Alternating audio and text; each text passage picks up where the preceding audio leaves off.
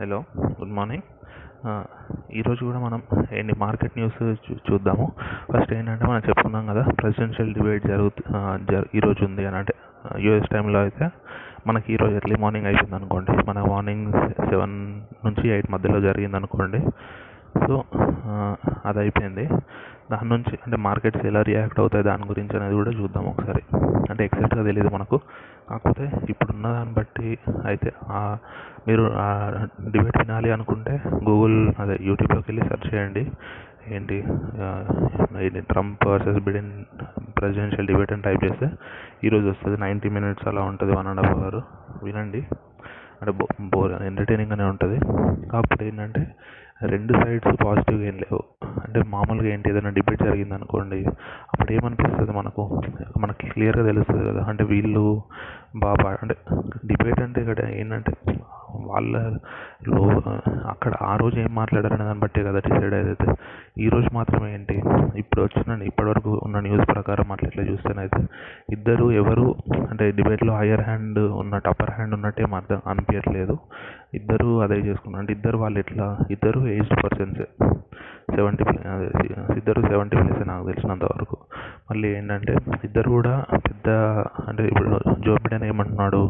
Trump Trump అని అంటున్నాడు. నువ్వు ఈ కరోనా కోవిడ్ కోవిడ్ నైన్టీన్ని సరిగా హ్యాండిల్ చేయలేకపోయినావు అంటే ట్రంప్ ఏమంటున్నాడు? మీరు అంటే నువ్వే నువ్వేంటి నువ్వేంటి అట్లా అనుకోవడమే ఉంది. కరెక్ట్గా డిబేట్ అయితే అంత అంటే వన్ సైడెడ్గా అయితే డిబేట్ ఏం లేదు. సో దాన్ని బట్టి ఏంటి మనకు మార్కెట్స్ ఇప్పుడు యూఎస్ మార్కెట్స్ అయితే క్లోజ్ అయిపోయాయి. మరి ఎలా తెలుస్తుంది మార్కెట్ రియాక్షన్ అంటే ఇప్పుడు మనం ఆలోచించండి. ఫస్ట్ సన్ అంటే ఇప్పుడు డే ఎక్కడ స్టార్ట్ అవుతుంది వాళ్ళు మొత్తంలో చూసుకుంటే మనం? జపాన్ నుంచి ఇట్లా స్టార్ట్ అవుతుంది అవునా కాదా? అక్కడ జపాన్ అటు నుంచి అటు నుంచి ఆస్ట్రేలియా తర్వాత ఇటు చైనా తర్వాత ఇండియా తర్వాత ఇటు యూకే ఇట్లా ఇట్లా వెళ్తుంది అవునా కాదా? ఇప్పుడు యూఎస్లో ఇంకా ఏంటి ట్యూస్డేనే ఇంకా అవునా కాదా?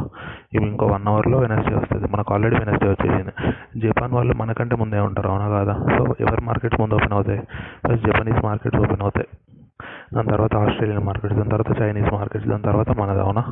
మనది ఇంకో హాఫ్ అన్ అవర్లో ఓపెన్ అవుతుంది. ఇప్పుడు జపనీస్ మార్కెట్స్ అయితే రియాక్షన్ అంత ఎక్కువ ఏం లేదు. అంటే నార్మల్గానే రియాక్ట్ అవుతుంది. మరి ఎక్కువ హైలో కానీ ఎక్కువ లోలో కానీ ఓపెన్ అవ్వట్లే. నాకు తెలిసి పాయింట్ త్రీ పర్సెంట్ హైలో ఓపెన్ అయినట్టుంది. చైనీస్ హాంకాంగ్ది కూడా అంతే ఉంది. హాంకాంగ్ ఎక్స్చేంజ్ ఇప్పుడు మనం గుర్తుంచుకోవాలి. హాంకాంగ్ అనేది చైనాలో ఒక పార్టే కాకపోతే హాంకాంగ్కి సెపరేట్ స్టాక్ ఎక్స్చేంజ్ ఉంటుంది. ఎందుకు మనం హాంకాంగ్ చైనా ఇష్యూలో చెప్పుకున్నాం అవునా కాదా? వన్ కంట్రీ టూ రూల్స్ అని అవునా? అంటే హాంకాంగ్ చైనాలో ఒక పార్ట్ అయినా కూడా దాన్ని ట్రీట్ చేయడం సెపరేట్ కంట్రీ కంట్రీలానే ట్రీట్ చేస్తారు అని చెప్పుకున్నాం అవునా కదా? స్టాక్ మార్కెట్ స్టాక్ ఎక్స్చేంజ్ కానీ ఈ కంపెనీస్ రిజిస్ట్రేషన్ కోసం కానీ దేనికైనా అంటే ట్యాక్స్ రిలేటెడ్ ఇష్యూస్ కానీ అవన్నీ హాంకాంగ్ అనే సెపరేట్ ఎంటిటీలా ట్రీట్ చేస్తాం. సో వాళ్ళకి సెపరేట్ స్టాక్ ఎక్స్చేంజ్ ఉంటుంది. ఇప్పటివరకు మన ఇండియాది కూడా ఓపెన్ అవుతుంది. నాకు తెలిసి ఇండియాది కూడా మరీ అంటే హై మరీ ఎక్కువ కానీ మరీ లోపల కానీ ఓపెన్ అవ్వదు. జస్ట్ నార్మల్ రేంజ్లోనే ఓపెన్ అవుతుంది. అంటే point plus or minus point five ఆ రేంజ్లోనే ఓపెన్ అవుతుంది. అంటే పెద్ద వన్ సైడ్ ఏం జరగలేదు కదా డిబేట్. అట్లా. మనం మర్చిపోకూడదు. మన ఇండియన్ మార్కెట్స్ రియాక్ట్ అవుతున్నది. అంటే యూఎస్ మార్కెట్ రియాక్ట్ అవ్వడం ఎక్కువ. ఎందుకంటే వాళ్ళు ఎలక్షన్స్ కాబట్టి. సో ఇప్పుడు మనది రియాక్ట్ అవ్వకపోయినా ఈరోజు సాయంత్రం యూఎస్ మార్కెట్స్ ఓపెన్ అవుతాయి కదా. వాళ్ళవి స్ట్రాంగ్గా రియాక్ట్ అయ్యి ఫుల్ పాజిటివ్గా ఓపెన్ అయినా ఫుల్ నెగటివ్గా అదే ఓపెన్ అవ్వడమే కాదు క్లోజ్ అవ్వడం కూడా. ఎక్కువ పాజిటివ్ కానీ ఎక్కువ నెగటివ్ కానీ క్లోజ్ అయింది అనుకోండి అప్పుడు ఏంటి? మిగతా మార్కెట్స్ మీద కూడా ఇంపాక్ట్ పడుతుంది మళ్ళీ జపాన్ మీద మళ్ళీ చైనా మీద మళ్ళీ ఇండియా మీద కూడా ఇంపాక్ట్ పడుతుంది. అది కూడా గుర్తుంచుకోవాలి. సెకండ్ ఏంటి? ఇది ఇది ఓన్లీ ఫస్ట్ డిబేట్ ఇంకా దీని తర్వాత రెండు డిబేట్స్ ఉంటాయి ఇట్లా. One to one debates so అప్పుడు అంటే ఇప్పుడు క్లారిటీ రాకపోవచ్చు. తర్వాత వచ్చే ఛాన్స్ ఉంటుంది అట్లా. మనం అనుకున్నాం అవునా కాదా? ఏంటి ఖచ్చితంగా అక్టోబర్లో ఒక కరెక్షన్ ఉంటుంది. కరెక్షన్ ఫేజ్లోకి వెళ్తుంది. అంటే మళ్ళీ స్టాక్ మార్కెట్ ఒక five point five percent six percent పడిపోతుంది అని చెప్పుకున్నాం అవునా? సో అది సెకండ్ డిబేట్ దగ్గరనో థర్డ్ డిబేట్ దగ్గరనో రావచ్చు. లేకపోతే ఏదైనా సుప్రీంకోర్టు జడ్జిమెంట్ వల్ల ట్రిగర్ అయి రావచ్చు. దేని రావచ్చు. కాకపోతే నార్మల్ సిచ్యుయేషన్లో అయితే ప్రెసిడెన్షియల్ ఎలక్షన్స్ ముందు ఒక వన్ మంత్ ఈ గ్యాప్లో వాలిటిలిటీ ఎక్కువ ఉంటుంది యాక్చువల్గా అది గుర్తుంచుకోండి.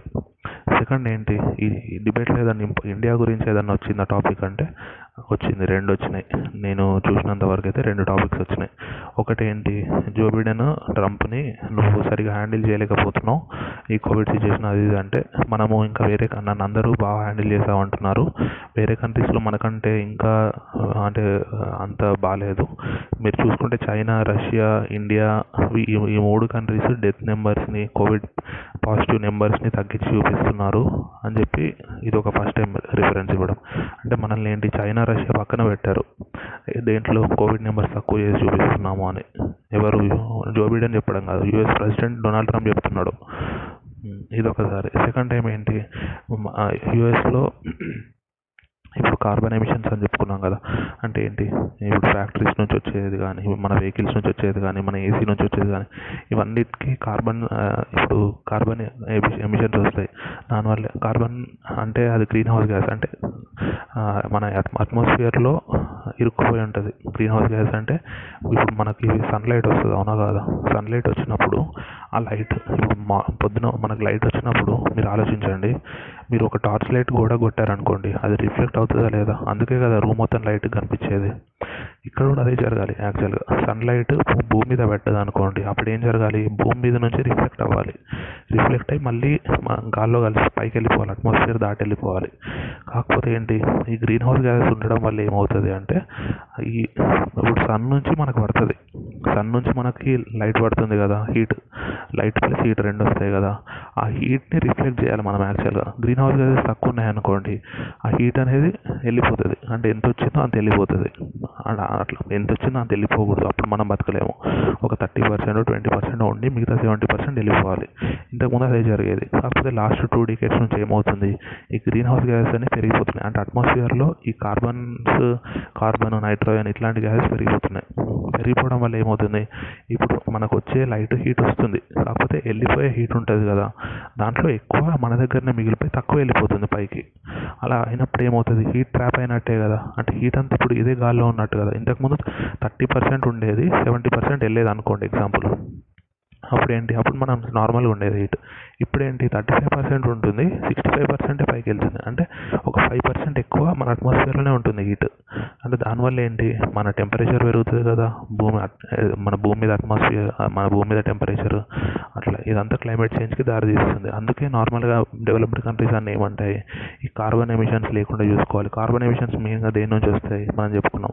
ఫాజిల్ ఫ్యూయల్స్ నుంచి క్రూడ్ ఆయిల్ పెట్రోల్ కోల్ ఇట్లాంటి వాటి నుంచి వస్తాయి మనకి కార్బన్ ఎమిషన్స్. అందుకే ఎప్పుడైనా చూసుకోండి. డెవలప్డ్ కంట్రీస్ కోల్ మీద ఉండడానికి ట్రై చేయవు. న్యూక్లియర్ ఎనర్జీ కానీ సోలార్ ఎనర్జీ మీద కానీ తీసుకెళ్ళడానికి ట్రై చేస్తాయి న్యూక్లియర్ అనేది అన్నిటికంటే క్లీనెస్ట్ ఎనర్జీ కాకపోతే దానికి రిస్క్ ఎక్కువ.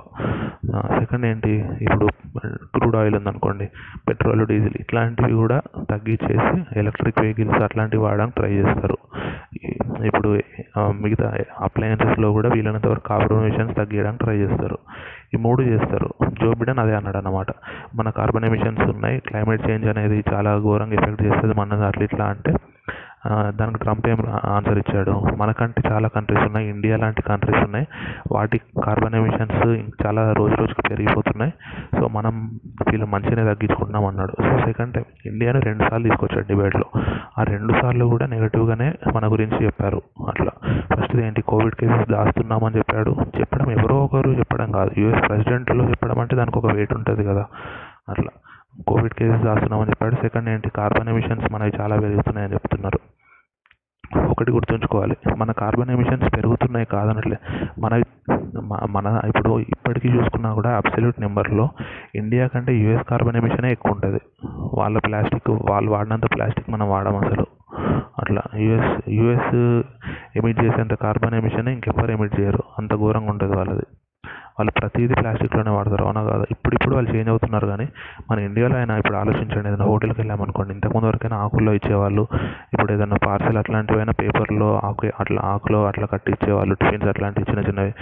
ఇప్పుడు ఇప్పుడు మన వాళ్ళు ప్లాస్టిక్ మీద అది పెరిగింది తప్పితే ఇంతకుముందు అంతా నార్మల్గానే ఉండేది కదా మనది కొంచెం. మళ్ళీ మన దగ్గర ఇండస్ట్రీస్ కూడా అంత ఎక్కువ లేవు ఎమిట్ చేయడానికి. యూఎస్లో అక్కడిక్కడ ఎమిషన్స్ ఎక్కువ ఉంటాయి కార్బన్ ఎమిషన్స్. మళ్ళీ మన దగ్గర బీఫ్ ఇప్పుడు ఒకటి ఏంటంటే కార్బన్ ఎమిషన్స్కి బీఫ్ అట్లాంటిది కూడా మేజర్ రీజన్. బీఫ్ అంటే ఇప్పుడు పెద్ద పెద్ద యానిమల్స్ ఉంటాయి ఎద్దు మాంసం అంటే మన ఎద్దులు బర్రెలు ఇవి ఉంటాయి కదా వాటిని చంపినప్పుడు ఏంటంటే ఘోరంగా కార్బన్ ఎమిషన్స్ వస్తాయి అన్నమాట. అట్లా అంటే ఒకటే దగ్గర చంపితే అంటే ఇప్పుడు మన ఇండియాలో ఎట్లా పౌల్ట్రీ ఫార్మ్స్ అయినా కూడా చిన్న చిన్న అట్లా ఉంటాయి అవునా కదా? మనకి మన దగ్గర ఎద్దులకి అట్లాంటి వాటికి ఫార్మ్స్ ఉండవు. అంటే చంపే రిలేటెడ్వి సింగిల్ సింగిల్గా పెంచుతారు. అక్కడ ఎట్లా ఇట్లాంటి అంటే ఆవులకి బర్రెలకి వీటికి కూడా ఫార్మ్స్ ఉంటాయి. అంటే చంపి తినడానికి. సో అక్కడ ఏమవుతుంది అంటే చంపినప్పుడు ఖచ్చితంగా బాడీలో ట్రాప్ అయి ఉన్న కార్బన్ మొత్తం రిలీజ్ అవుతుంది. మనం చనిపోయినా అంతే. ఎవరు చనిపోయినా మనుషులైనా కాదు. ఒక చెట్టు చనిపోయినా అంతే. చనిపోయిన తర్వాత ఏంటంటే బాడీలో ట్రాప్ అయి ఉన్న కార్బన్స్ మొత్తము అట్మాస్ఫియర్లోకి రిలీజ్ అవుతాయి. అంటే ఇప్పుడు ఒక ఒక ఎద్దుని చంపేస్తున్నాం అనుకోండి అప్పుడు కార్బన్స్ రిలీజ్ అవుతాయి. మన ఇండియాలో వదిలేయండి. మన ఇండియాలో అంటే ఒకటే దగ్గర అట్లా ఏం జరగదు కదా. నేను చెప్తుంది యూఎస్ రిలేటెడ్ అక్కడే ఇప్పుడు మన దగ్గర మేజర్ నాన్ వెజ్ ఏంటి? మన దగ్గర చికెన్ మటన్ ఫిష్ అవునా కదా? మన దగ్గర చాలా తక్కువ పర్సెంట్ బీఫ్ తింటారు. యూఎస్లో అట్లా కాదు. యూఎస్లో బీఫ్ అనేది కూడా మేజర్ అన్నమాట. బీఫ్ పోర్క్ ఇవి కూడా మేజర్ వీటికి అవి రెండు పెద్ద పెద్ద యానిమల్స్ అంటే ఇప్పుడు పోర్క్ అని చూసుకున్న పంది కూడా పెద్దదే. బీఫ్ అని చూసుకున్న ఎద్దు ఇట్లాంటివి కూడా పెద్దవే. సో వీటిని చంపినప్పుడు ఏమవుతుందంటే కార్బన్ ఎమిషన్స్ చాలా ఎక్కువ ఉంటాయి. అట్లా. అంటే యూఎస్ మన మనకు చెప్పడం అనేది కరెక్ట్ కాదు అని నేను నేను చెప్ చెప్పాలనుకుంటున్నాను అంటే ఇది చాలా పెద్ద టాపిక్ అంటే ఇంకో రోజు ఏదైనా ఏ రోజైనా చెప్పుకుందాం. అసలు వీగన్ అంటే ఏంటి? ఇప్పుడు చాలామంది సెలబ్రిటీస్ ఉంటారు. సెలబ్రిటీస్ అందరూ ఏం ఎండర్స్ చేస్తారు? మేము వీగన్ ఫాలో అవుతున్నాం వీగన్ డైట్ ఫాలో అవుతున్నాం వీగన్ డైట్ ఫాలో అవుతున్నాం అని. అసలు వీగన్ డైట్ అంటే ఏంటి? అంటే ఒక్క యానిమల్కి కూడా హామ్ చేయకుండా వచ్చే డైట్ ఉంటుంది కదా అది వీగన్ డైట్ అంటే ఇప్పుడు పాలు కూడా తాగరు వాళ్ళు. అంటే ఇప్పుడు ఆవు పాలు మేక పాలు ఉంటాయి కదా అవి కూడా తాగరు. ఎందుకు? ఇప్పుడు అవి కూడా యాక్చువల్గా ఇప్పుడు మిల్క్ ఎక్స్ట్రాక్షన్ కూడా ఎట్లా? మన ఇండియా లాగా ఇప్పుడు పాలు పితకడం అట్లా ఉండదు కదా. వాళ్ళ అక్కడ దానికి కూడా ఫార్మ్స్ ఉంటాయి. మెషిన్స్ ఇట్లా పెట్టి ఏంటి? ఇప్పుడు మన వ్యాక్యూమ్ క్లీనర్ ఎట్లా ఉంటుంది? మొత్తం ఇట్లా ఇట్లా ఒకటేసారి ఇట్లా లోపలికి లాగినట్టు ఉంటుంది చూడండి అట్లా ఉంటుంది అన్నమాట అంటే కొంచెం కురియల్ మెథడే ఉంటుంది మిల్క్ ఎక్స్ట్రాక్షన్కి వేరే కంట్రీస్లో ఫార్మ్లర్ లాంటి వాటికి. సో అందుకే పెద్ద పెద్ద సెలబ్రిటీస్ వాళ్ళు వీళ్ళు కూడా ఏం చేస్తారు? ఇట్లాంటి అనిమల్ క్రూయల్టీ లేని ఫుడ్ తింటాము అని చెప్ చెప్తున్నారు. అంటే ఓన్లీ అనిమల్ని చంపితేనే క్రూయల్టీ కాదు కదా. దాన్ని అంత ఫిజికల్గా టార్చర్ పెట్టి పాలు తీసుకోవడం కూడా క్రూయల్టీ కదా. అందుకే పెద్ద పెద్ద సెల్ సెలబ్రిటీస్ వాళ్ళందరూ ఏం చేస్తున్నారు?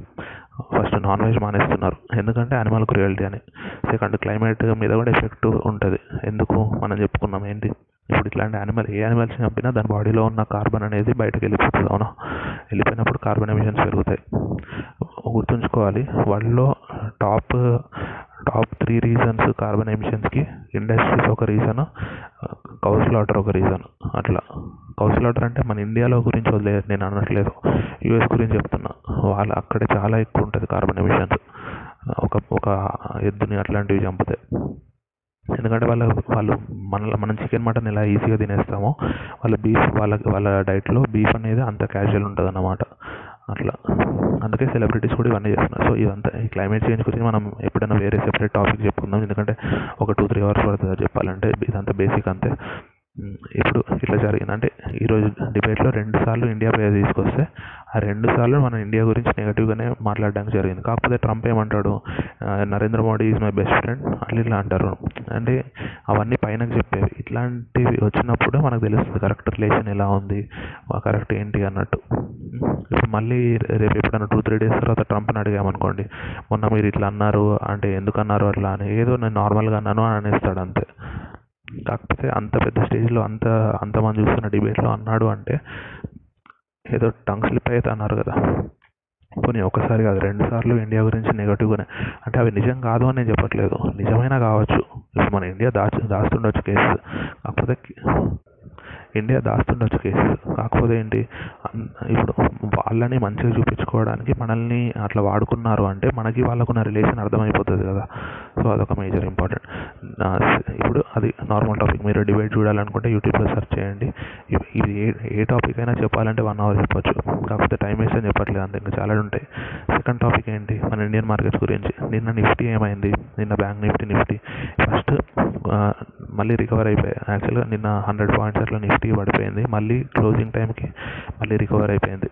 బ్యాంక్ నిఫ్టీ కూడా అంతే. నిన్న ఏంటి nearly three hundred four hundred points పడిపోయింది. మళ్ళీ క్లోజింగ్ వచ్చేసరికి ఏంటి minus two fifty two forty దగ్గరికి వెళ్ళిపోయింది.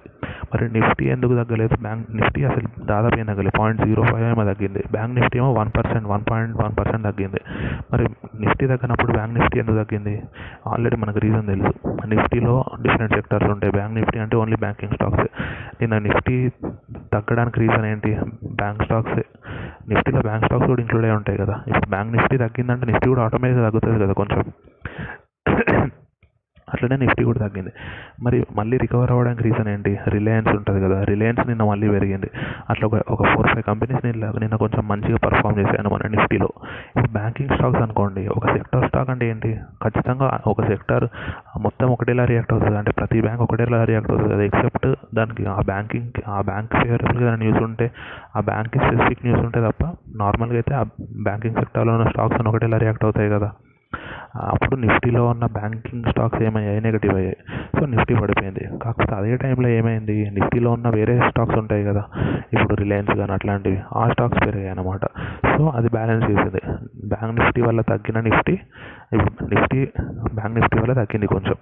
కాకపోతే రిలయన్స్ వల్ల మళ్ళీ కొంచెం పెరిగింది. అందుకే అది బ్యాలెన్స్ అయిపోయింది. అందుకే నిఫ్టీది closing just point zero percent point one percent అంతే ఉంది డిక్రీస్ కాకపోతే బ్యాంక్ నిఫ్టీది ఏంటి? వన్ పాయింట్ వన్ పర్సెంట్ ఉంది. ఆ రెండింటికి డిఫరెన్స్ అదే. ఇంకా ఏంటి? ఈరోజు ఇంకా వాలటైల్ ఉంటుంది మార్కెట్ ఈరోజు రేపు. ఎందుకు? ఈరోజు వెనస్డే రేపు ఏంటి? థర్స్డే మనం ఏమని చెప్పుకున్నాం? ఇండెక్స్ ఇండెక్స్ ఆప్షన్స్కి ఎక్స్పైరీ ఏమని చెప్పుకున్నాం? ప్రతి వీక్ ఉంటుంది. ఇండెక్స్ ఆప్షన్స్ ఓన్లీ మంత్లీ ఉండవు. ఇంతకు మన నేను అదే చెప్పాను. ఆప్షన్స్ చదువుతున్నప్పుడు మంత్లీ కాదు. అది పాతది. ఇప్పుడు వీక్లీ ఆప్షన్స్ కూడా వచ్చాయని చెప్పాము. అవునా? సో ప్రతి వీక్ ఆప్షన్స్ ఎక్స్పైర్ అవుతాయి. ఈ వీక్ ఎప్పుడు ఎక్స్పైర్ అవుతుంది? థర్స్డే రోజు ఎక్స్పైర్ అవుతుంది. అంటే రేపు ఎక్స్పైర్ అవుతుంది. అవునా?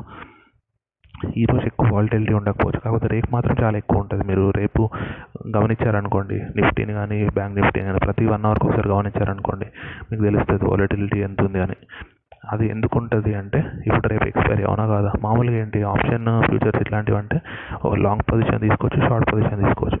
ఇప్పుడు మీరు ఆలోచించండి. ఏ పొజిషన్ తీసుకున్న వాళ్ళైనా క్లోజ్ చేయాలా లేదా? ఇప్పుడు లాంగ్ పొజిషన్ తీసుకున్న వాళ్ళంటే ఏంటి వాళ్ళు బై ఆప్షన్ తీసుకున్నట్టు. అంటే క్లోజ్ చేయాలంటే ఏంటి? దానికి రివర్స్ పొజిషన్ తీసుకోవాలి కదా. అంటే సెల్ అంటే రేపు సెల్ చేయాలి. ఇంతకుముందు బై చేసిన వాడైతే రేపు సెల్ చేయాలి. అదే ముందు పుట్ ఆప్షన్ తీసుకున్నవాడు అనుకోండి కొన్నవాడు అనుకోండి. అంటే ముందు సెల్ చేసినట్టు. అంటే ఆ ఆప్షన్ ఆ పొజిషన్ క్లోజ్ చేయాలంటే ఏంటి? రేపు బై చేయాలి కదా. అట్లా అది గుర్తుంచుకోండి. అంటే బై చేయకపోయినా సెల్ చేయకపోయినా ఏమవుతుంది? రేపు ఎక్స్పైరీ దగ్గర ఏ ప్రైస్ ఉంటే అక్కడ ఎక్సైజ్ అవుతుంది ఆప్షన్ అట్లా చాలామంది ఏంటి ఎక్సైజ్ అయ్యేవారు చూడండి ఎందుకంటే లాస్ట్ హాఫ్ అన్ అవర్లో చాలా ఎక్కువ ఉంటుంది వాలిటిలిటీ అప్పుడు half an hour last half an hour ముందు వరకు ప్రాఫిట్లో ఉన్నా కూడా లాస్ట్ హాఫ్ అన్ అవర్ లాసెస్కి వెళ్ళిపోవచ్చు. అందుకే మ్యాక్సిమం పీపుల్ ఏం ట్రై చేస్తారు? పొజిషన్ని క్లోజ్ చేయడానికి ట్రై చేస్తారు. అది మేజర్ పాయింట్ గుర్తుంచుకోండి. అందుకే ఏంటి ఇంతకుముందు లాంగ్ పొజిషన్ తీసుకున్న వాళ్ళైతే రేపు క్లోజింగ్ కాబట్టి రేపు షార్ట్ పొజిషన్ తీసేసుకుంటారు. ఇంతకుముందు షార్ట్ పొజిషన్ తీసుకున్న వాళ్ళు అనుకోండి రేపు రేపు క్లోజింగ్ కాబట్టి రేపు లాంగ్ తీసుకుంటారు. ఇప్పటివరకు ప్రస్తుతానికి అయితే లాంగ్ పొజిషన్స్ ఉన్నాయి ఎక్కువ షార్ట్ పొజిషన్స్ కంటే. అందుకే రేపు ఏంటి ఇప్పటివరకు లాంగ్ పొజిషన్స్ ఎక్కువ ఉండి షార్ట్ పొజిషన్స్ తక్కువ ఉన్నాయంటే దాని అర్థం ఏంటి? రేపు షార్ట్ పొజిషన్స్ ఎక్కువ తీసుకొని లాంగ్ పొజిషన్స్ తక్కువ తీసుకుంటారనే కదా? ఎందుకంటే లాంగ్ వాళ్ళు షార్ట్ చేయాలి కదా రేపు. షార్ట్ వాళ్ళు లాంగ్ చేయాలి. లాంగ్ ఎక్కువ ఉన్నాయి. సో రేపు షార్ట్ ఎక్కువ ఉంటాయి ఆటోమేటిక్గా షార్ట్ ఎక్కువ ఉంది. ఆటోమేటిక్గా షార్ట్ తక్కువ ఉంది ఇప్పటివరకు. సో రేపు ఆటోమేటిక్గా లాంగ్ తక్కువ ఉంటాయి అట్లా. ఇది బేసిక్ అంటే ఈరోజు రేపు అట్లా జరిగింది అనుకోండి మన అంటే ఇట్లా ఎందుకు వాలిటైల్గా ఉంటుంది? ఎగ్జాక్ట్ నెంబర్ అవన్నీ మనం ఎప్పుడు చెప్పలేము. ఎందుకంటే ఒక్కొక్కరు ఏంటి క్లోజ్ అయ్యే వరకు ఆగుదామని అనొచ్చు. మన చేతిలో ఏముండదు మార్కెట్ మనం గుర్తుంచుకోవాల్సింది ఏంటి మనము మార్కెట్ ఎలా రియాక్ట్ అవుతుంది అనేది మనం గమనించగలిగితే చాలు. మార్కెట్ ఎలా రియాక్ట్ అవుతుందో మనం చెప్పాల్సిన అవసరం లేదు మార్కెట్లో ఎందుకంటే అదే మార్కెట్ మనం ఒక్కలం కాదు కదా. మెంటాలిటీ మీద డిపెండ్ అవుతుంది లాజిక్ మీద కాదు. మేజర్ మెజారిటీ వరకు క్లోజింగ్ రోజు నేను చెప్తుంది నార్మల్ డేస్ కాదు. క్లోజింగ్ రోజు ఏంటంటే చిన్న చిన్న వాళ్ళందరూ లాజిక్ అంటే ఎమోషన్ అంటే ఓకే ప్రాఫిట్ వచ్చింది కదా చాలా క్లోజ్ చేసేస్తారు. కొంతమంది ఏంటి లాస్ అబ్బా తక్కువ ఉంది ఇప్పుడు క్లోజ్ చేద్దామని క్లోజ్ చేస్తారు. ఇట్లాంటివి చాలా జరుగుతాయి. అందుకే క్లోజింగ్ రోజు మాత్రం మనం మార్కెట్లో ఏం జరుగుతుందని గెస్ చేయడం అనేది అసలు కరెక్ట్ పద్ధతి కాదు. మార్కెట్ ఎలా రియాక్ట్ అవుతుంది ట్రిగ్గర్ పాయింట్ దగ్గర మనం క్యాచ్ చేసేయాలి అంటే ఇప్పుడు ఇంకో టెన్ మినిట్స్లో thousand points example three hundred points పడిపోతుంది అనుకోండి. టెన్ మినిట్స్ తర్వాత రియలైజ్ అయ్యామనుకోండి పోయింది మనకు ఆపర్చునిటీ అదే కరెక్ట్ ట్రిగ్గర్ పాయింట్ దగ్గర అనుకోండి మనకి ఇంకో టెన్ మినిట్స్ తర్వాత త్రీ హండ్రెడ్ పడిపోయే ఛాన్స్ ఉంది అని ఒక ఇండికేషన్ వచ్చింది అనుకోండి అప్పుడు షార్ట్ కొట్టామనుకోండి మనకు బెనిఫిట్ కదా. అట్లా. ఏదైనా అంతే. మనము క్లోజింగ్ రోజు కానీ క్లోజింగ్ రోజు ఎక్కడైనా గుర్తుంచుకోండి. మార్కెట్ని గెస్ చేద్దామని అసలే అనుకోకూడదు. మార్కెట్ ఎలా రియాక్ట్ అవుతుంది అని మనం ఫస్ట్ అర్థం చేసుకుంటే చాలు. అట్లా. అందుకే మనము ఇప్పుడు మనకు ఒక సామెత ఉంటుంది తెలుగులో. కుక్క తోకను ఊపుతుందా తోక కుక్కను ఊపుతుందా అని ఒక సామెత ఉంటుంది. అవునా కాదా?